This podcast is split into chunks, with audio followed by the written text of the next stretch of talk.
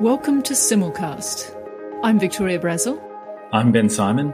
I'm Jesse Spurr. I'm Jess Stokes Parish, and you're listening to Simulcast, connecting the healthcare simulation community.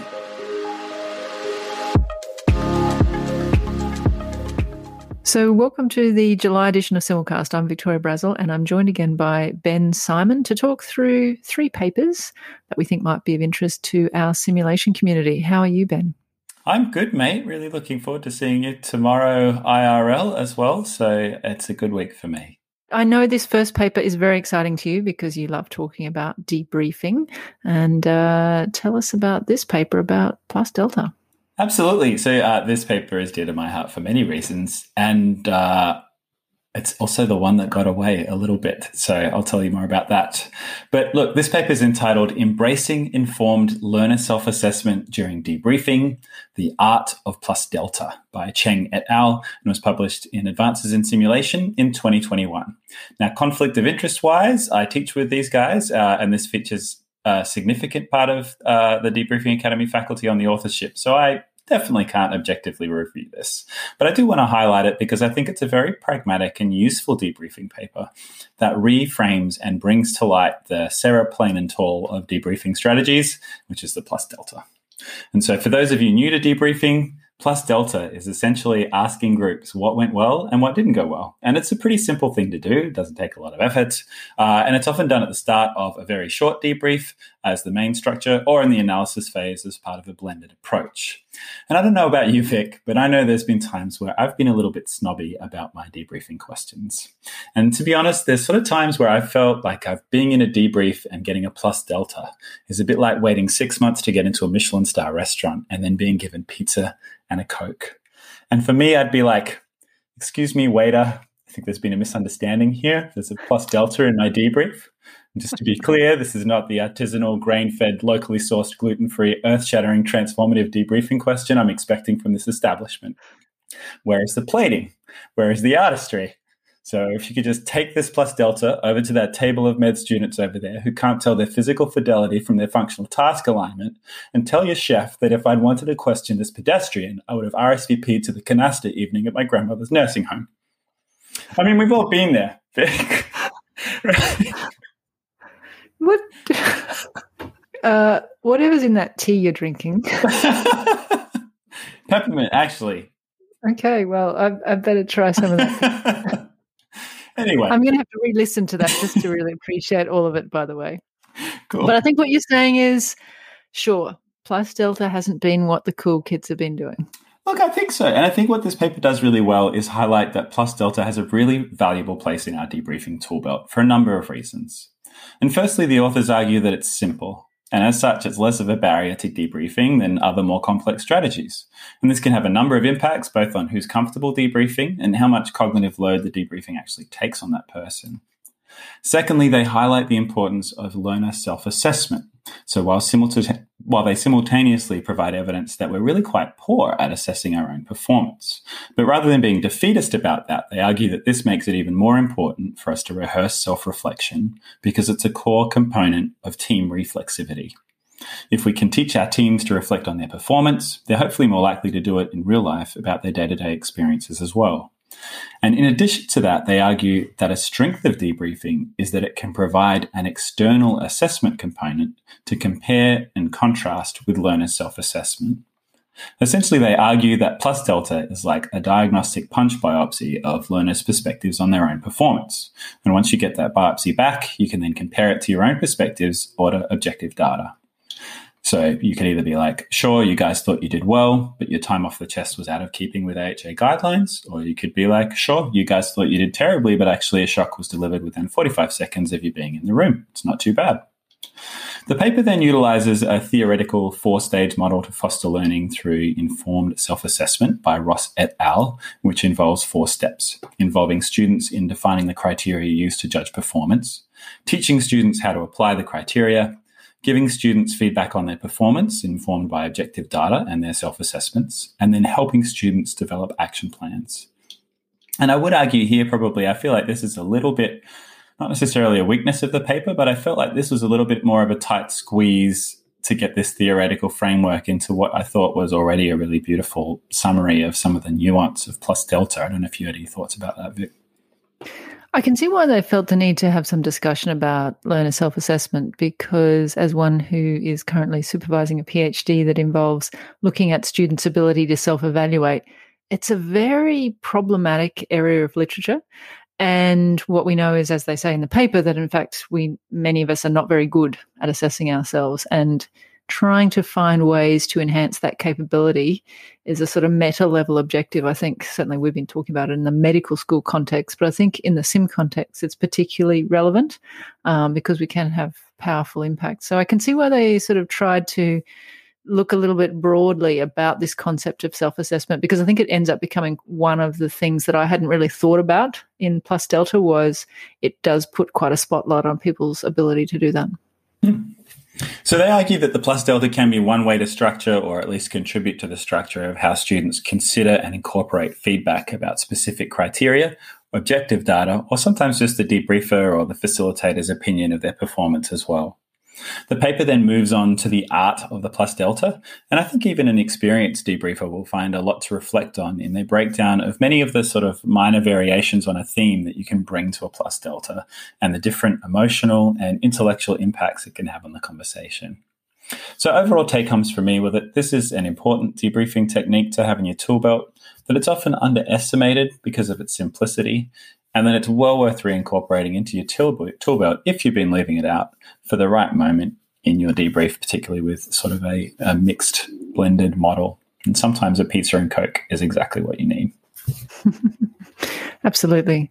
And uh, I think one of the interesting things that I found as they went through some of the specific aspects of uh, relating to plus delta was thinking about this question. Maybe you're going to get to this about the single versus double barrel questioning. Uh, yeah, I like that as well. Did you want to expand on? Yeah. So, and maybe we should even step back a little bit because not everybody might know what we're talking about. But this is where you come into a debrief and you say, "So, what went well? What do you think could have done differently or um, been improved?" And there is a difference between starting with, "So, what went well?" Pause, wait, discuss all of that. And then later on saying, so what do you think could have been different or done better? And then going through that. And that's what they describe as a, a single barreled questioning approach. Whereas the alternative is to start with, do people just want to share what they think went well and what they think could have been done differently? And the impact of those two things is quite different. Of course, the latter risks us just focusing on everyone to start with, oh, these were the things that were terrible. Uh, and you have to extract the positives. Um, but you can see that uh, being intentional about which of those two strategies you have is actually quite important. I hadn't thought much about that at, at this point. Yeah, it really it really dives into that art, as they say, and all those subtle sort of rapid decision making things that might be going through your head during a debrief about how upset the group is, whether the performance has overall been strong, and they might uh, just uh, need some uh, validation of that, or whether they've struggled, and you're going to need to try and focus on the positives a bit to get them in a headspace to be able to talk about the constructive things that need to change. It's very nicely done. Mm. And I think the other thing, uh, this is one of the topics about the big picture versus the specific performance issues.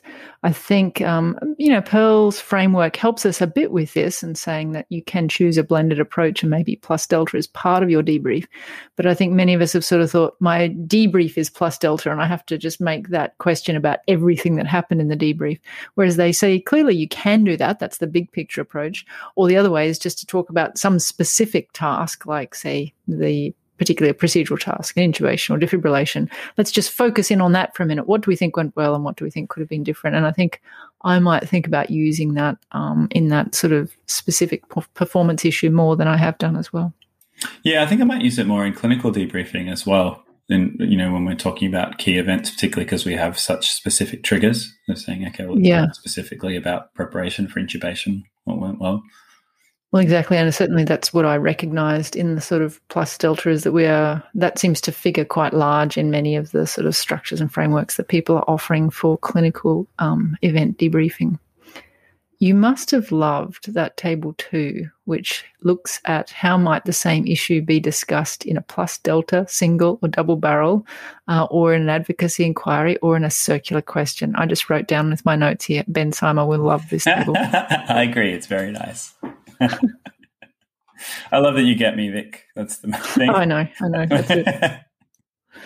Uh, can I make a couple of little shout outs here um, yeah, with regard to the author group? So, just as Ben said, the first author on this is Adam Cheng, who leads the Debriefing Academy with the team. And I thought I might just mention to people at this point uh, another simulation podcast you might think about listening to is Beyond Simulation with Christine Park as a host. And she interviewed Adam Cheng recently, and it was lovely. This uh, podcast is a bit of a behind the scenes look at the people in sim. And so, if you're interested in looking at uh, Beyond Simulation, there's a nice interview with Adam there. And the other thing, um, obviously a little bit more on a somber note, is there's a dedication in here to Chad Epps, who is one of the authors on this paper. Uh, as many of our sim community might know, he unfortunately died last year, and so uh, much sadness. Uh, and I think a, a, lovely dedication to him as a you know ex president of um, the uh, SSIH and the um, just a great guy. Came and spoke at Australian Sim Congress a couple of times, and so he will also be sorely missed. I agree. Just the loveliest guy, and our thoughts continue to go out to him and his family.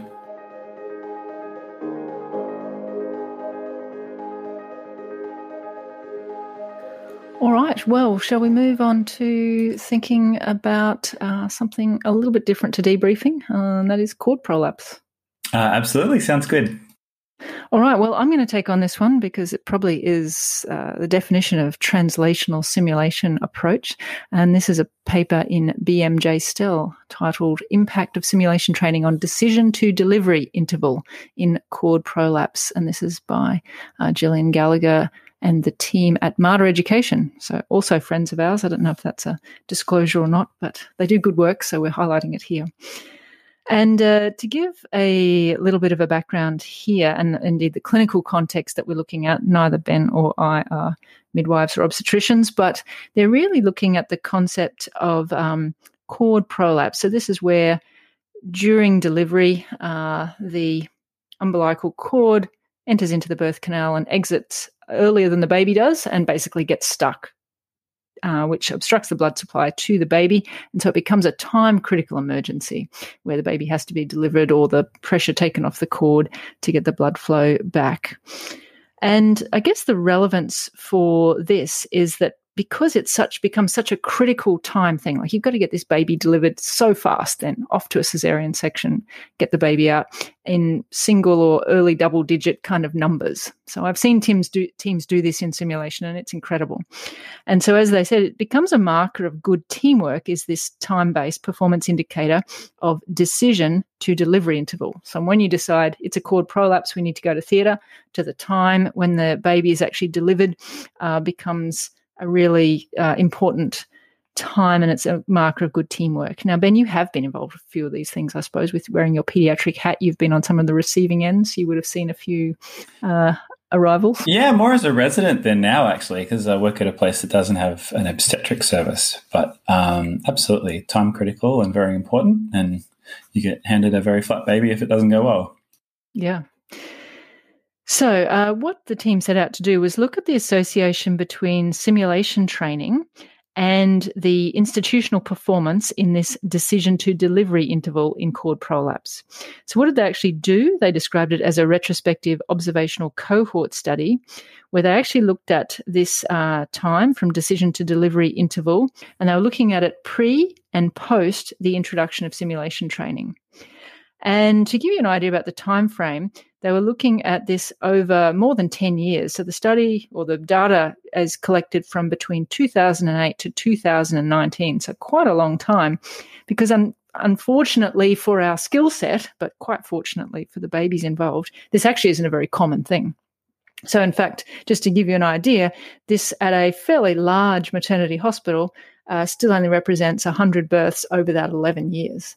And uh, because their sim training was about 2013, so this was sort of midway through that time, they had 41 women pre simulation training and 61 that were post simulation training. So they're basically comparing the team performance in these two cohorts.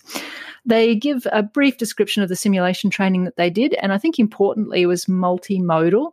Uh, there was a course, there were the in situ sims, and then there were more advanced sims. And I think that does represent a group of people who are committed to simulation in a number of different forms trying to address this. Now, obviously, all these sims weren't just about cord prolapse, they were learning about multiple aspects of teamwork and different clinical situations, but they thought this particular clinical performance indicator was a good one as a marker of their teamwork. Now, they also collected some other data and things that they think might have affected um, this measure. Things like was it during hours or after hours? Was it public or private? What type of anesthesia was given? What was the parity of the woman? What was the um, BMI of the woman? Which all of things which we think might influence that uh, performance as well. And to cut a long story short, they uh, did improve they went down from uh, a median time of 17.2 minutes to 13.1 minutes. So there was a more than four minute difference post sim compared to pre sim. And perhaps importantly, I will just say, because they have some nice graphs in there that sort of give you the data points, uh, was there was an elimination of outliers. In the pre sim time, there were some that were really long time and you can only imagine that didn't go very well. Uh, whereas what had happened in the post sim, not only was the overall time difference, but they had removed all of those quite long time outliers. So, what do you think, Ben? It seems on the face of it very impressive. Uh, I agree, it is impressive, and I think uh, I love the thoroughness and the breadth of this study. And I know that you can sort of only get to association um, from this side of from this sort of paper, but um, I think the thing that struck me was A, that they were able to demonstrate a difference. And then B, I loved, much like you mentioned, how um, there was this discussion about the outliers because it really struck me this is a challenging group to prove that anything makes care better because obstetric care in Australia seems to be really pretty good. Um, mm-hmm. And much like the previous, I remember we looked at the Australian version of the prompt study, um, there wasn't any significant clinical impact on sick babies that we could find from this study. Um, but I loved that they then really dug in and looked at those outliers where that is going to be the tragic case that upsets your staff and is tragic for families. Um, and it's those sort of events you're actually trying to prevent when your overall quality is really good. So I thought it was mm. a great example of that sort of 1% better style approach and, and also a, an impressive example of just how much work you have to mm. do to get better at something at a certain level was really amazing. Yeah, well, when you're talking about these small uh, times anyway, it's tricky. Um, just on that point about the association versus causation. So, yes, they proved that uh, there was sim training after 2013 and there was decreased time for the decision to delivery interval. Does one cause the other? And this is a bit tricky, isn't it? And I guess I, one thing I would observe, and this has been reflected upon in some of the work about Tim Draycott's unit where the prompt course started, is it just that this team is getting better? And one of the markers of a team getting better is they start doing simulation training and the team getting better also improve their clinical performance. What do you think, Ben? This is just people now much more engaged in trying to get better and sim is just an artifact of that?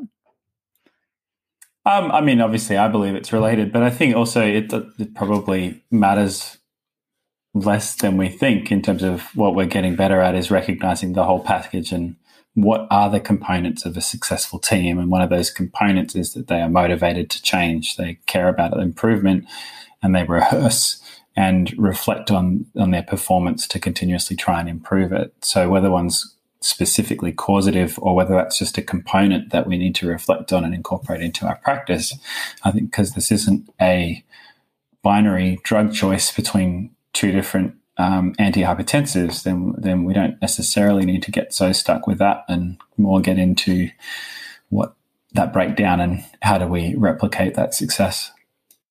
Yeah, uh, and I think it's less about is the sim training the cause or not, but just sort of how is it associated? Is it that that group is uh, bonding more tightly? Is it that they have conversations in there that then lead to more reflective conversations on the floor? Who knows? But I'm happy the trend seems to be going in the right direction. But I think congratulations on them doing this work. I guess it makes us really also think about where are those markers in any of our teams for performance? Because I think one of the good things about this is they've just said, look, we've used this as a thin slice approach instead of trying to measure every clinical outcome. They've kind of goes, well, this is one of our tightest and most important challenges. Let's use it. Obviously, the downside of that is they have a relatively small number over a long time. And we know that uh, retrospective observational cohort studies become more problematic the longer they are and with changes in practice. And there's a couple of, re- they, they, have, they have discussed that very nicely in the paper. But I think that's one of the challenges that it illustrates is how do you find what those thin slice performance indicators might be for any of our teams. Simulcast, translating academic conversations to practical application. All right. Well, the last thing I just wanted to mention about this paper is that it is published as original research in BMJ STEL, uh, Simulation and Technology Enhanced Learning, which unfortunately is about to stop existing. But I thought it might be timely just to give a shout out to Deborah Nestel, who many of our simulcast listeners will know, uh, who has been editor in chief of BMJ STEL, uh, because in our last Queen's Birthday Honours, she became a member of the Order of Australia, which is a super big deal. and fabulous recognition of her contribution to simulation education, health professions education uh, in general. So I think much deserved. And just so everybody also knows, uh, although the demise of BMJ STEL is lamented, of course, Deborah is not standing still for long, and she's going to become editor in chief of a journal which will be starting up in August called the International Journal of Healthcare Simulation. So we look forward to seeing that and reviewing some papers in it, Ben. Absolutely. And congratulations again. Yeah. All right. Well, our last paper is also from BMJ STEL. It's a festival of BMJ STEL. Uh, and this is in their systematic review and I'll start with this one, but I know Ben's got a few comments as well. So, this paper is titled Nothing About Me Without Me A Scoping Review of How Illness Experiences Inform Simulated Participants' Encounters in Health Professional Education. And this is by Linda Ni Chianine uh, and the team who are mainly at um, Belfast in Northern Ireland. So, the aim that these authors talk about is that they want to investigate how real illness experience informs simulated portra- patient portrayals in simulation education. Very interesting kind of topic. And they did a scoping review to map the literature on that. And uh, surprise, surprise, they came up with the idea that authentic illness experiences can help create meaningful person centered simulation education. So, to sort of wind back a little bit on that, uh, they discuss the sort of background and how appropriately and for some quite good reasons in clinical education. We have moved away from real patients being our only learning material as it were. As i said for lots of good reasons patient gets sick of medical students coming and poking and prodding them and talking to them. Uh, it's hard to manufacture those sorts of things on demand and sometimes our education needs to be scheduled. But of course, the risk is that then we lose the input of actual patients with lived experiences into that clinical education processes. And I, uh, I'm going to quote this paragraph because I think this is the bit you want to talk about, Ben. Um, but I think this really gets at the point or the sort of itch that this team had that they wanted to scratch. So I'm going to quote here Overseen by clinicians, SP portrayals may focus more on a narrow biological dimension of illness rather than emotional, psychological, and social dimensions. Probably quite true. What's the case we write? STEMI.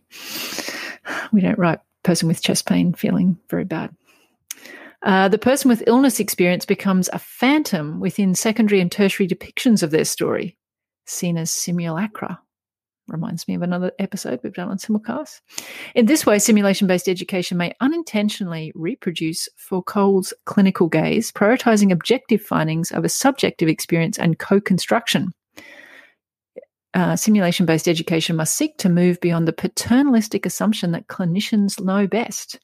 Very confronting as one who's told an SP in quite a few uncertain terms how they should portray a certain patient experience. I've been there, I've done that. So this is like, I feel like confronting in my face. What do you think, Ben? I agree, and I, I love it when we accidentally both, or un, with no awareness, highlight the exact same quote from the article. so that's what I've got written out in front of me is literally those four lines. uh, beautifully written and uh, very true. Yeah. Yeah. And uh, you did a little bit of a deep dive into Foucault. I did. I don't know. I apologize to Foucault's uh, ghost if I'm pronouncing him wrong.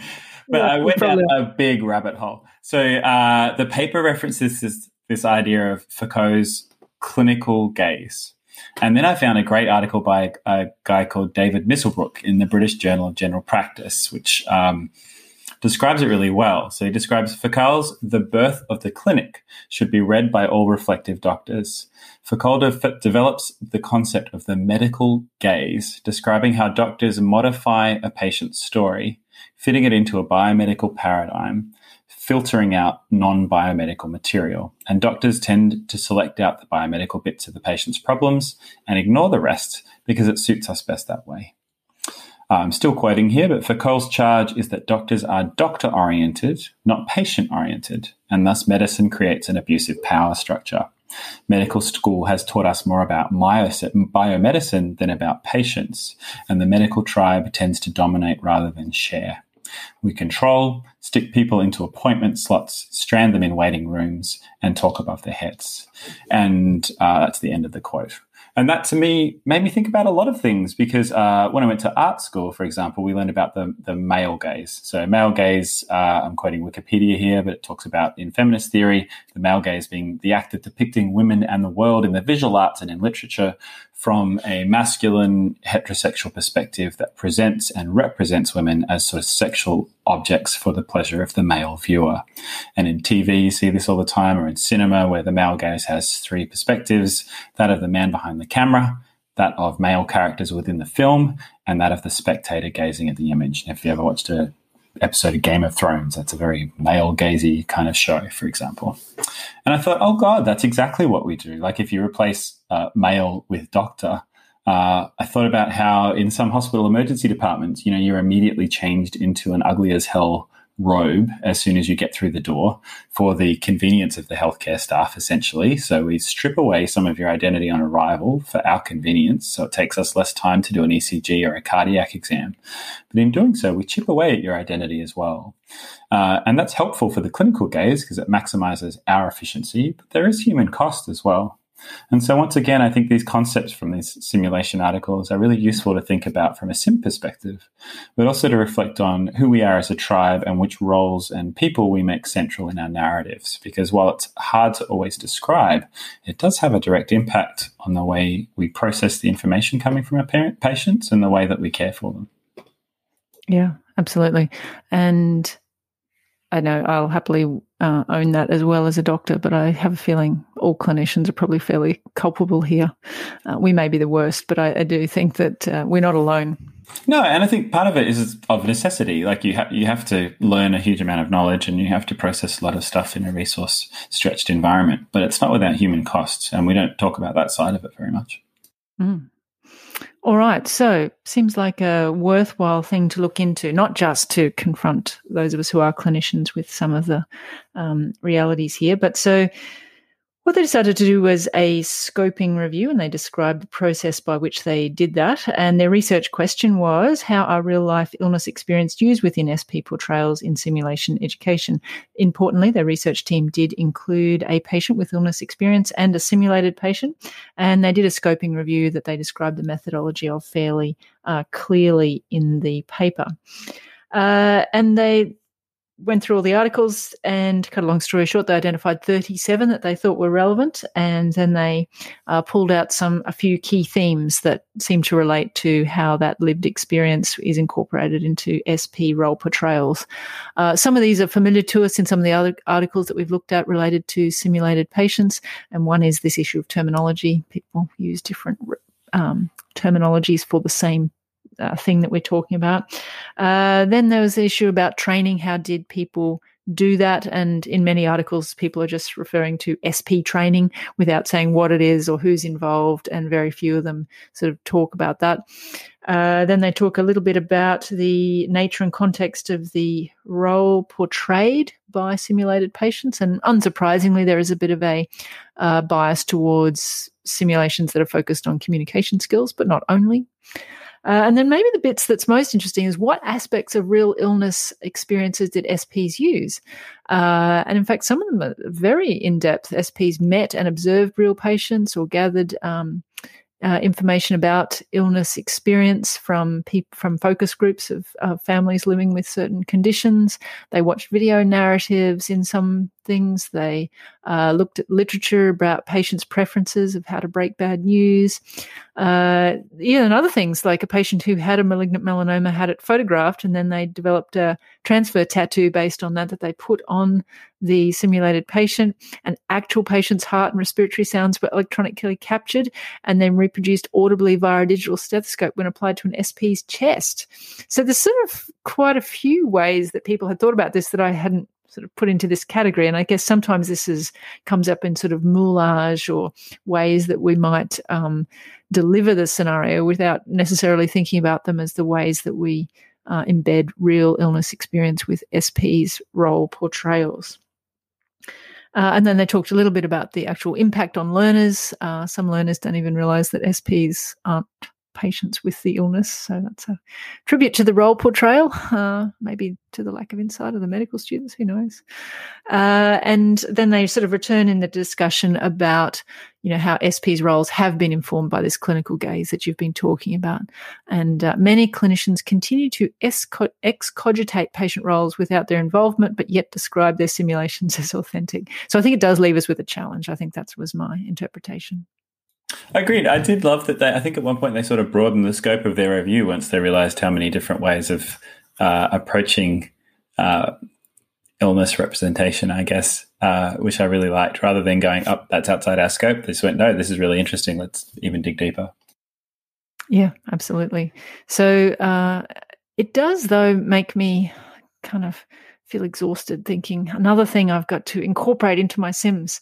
So I think one of the challenges is to be very cognizant of this uh, and think about ways. And again, I'll mention Steph Barwick's name because her PhD is sort of overlaps on some of this. How do we get um, patients and healthcare consumers engaged at this design and preparation and delivery phases of simulation.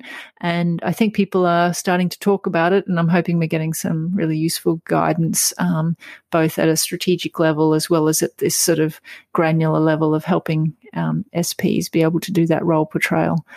Uh, and I think we'll probably find out a little more, and maybe there is more written. I just am unaware of it about how also the SPs feel after portraying one of these roles, because I certainly think Deborah Nestel and others have written about de-rolling, and I know that there's also references from the acting literature in there as well. But yeah, enjoyed it immensely. Uh, absolutely, yeah, and I think the de-rolling thing's really interesting. I remember um, similarly, I think when we talked about the original um, SP guidelines that came out in advances that we talked about how uh, in clinical debriefing as well, sometimes you need to sort of de-roll from some of the grief if you're doing a cold debrief, for example, um, that you sort of inherit from other people. So I'm sure that transfer happens for many SPs as well. Mm. All right. Well, I think that might be the Simulcast Journal Club for July. Thank you, Ben. It's been a pleasure as always. So fun. And look forward to breakfast tomorrow. Yeah. All right. This is Victoria Brazil signing off for Simulcast. All right. Catch you later. Thank you for listening to Simulcast.